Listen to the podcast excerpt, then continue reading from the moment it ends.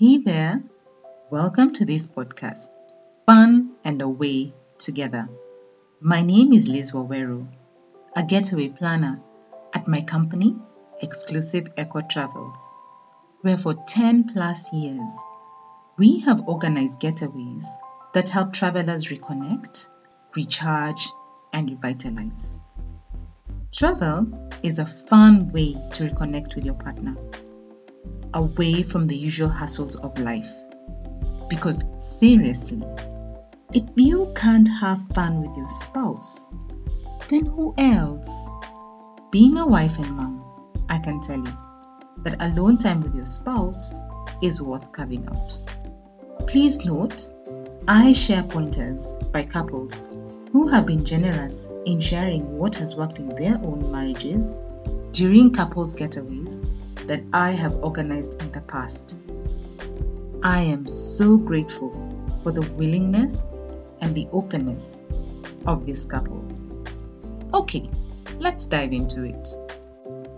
When applying for a job, one ideally reads the job description of the position to gauge if their skills fit in with the job requirements. A job seeker, therefore, going to interview for a job position is clear on the role the position plays in the organization. In marriage, are we as clear as we are when going to our places of work what our roles in marriage are? What is the role of a wife? What is the role of a husband? While it can be viewed as a traditional and an unmodern way of thinking, the truth is that without assigned roles, there is chaos as is no order on who does what. Can you imagine an organization where even the role of a gatekeeper at the gate to open for visitors and employees is overlooked just because it seems so trivial a role? Yet, it is still important, as without such a person, how would people access the premises? Back to marriage. Biblically, a wife was formed to be a helper to her husband. While Adam did all the work of tending to the garden and naming animals, the realization came that he needed a helper, a support system while he did this. So, wives, a key role is to be a helper to your husband in whatever task or work he has set his mind to. This means being an enabler for him in the home environment by ensuring things are done that help support him, whatever that means. Many people translate this to domestic work, like ensuring meals are prepared, clothes are clean, and the like. While this is also great and necessary, as a wife, ask your husband what you can do for him that helps him feel supported in his work. You may even find that he just needs you to say, pack a snack like an apple or sandwich because he keeps missing lunch during the day due to time constraints at work.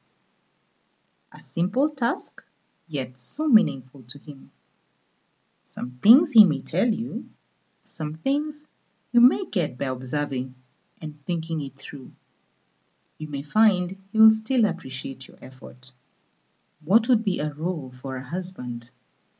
It is clear that if he was doing work when God created him a helper, the work that he was doing had some kind of output.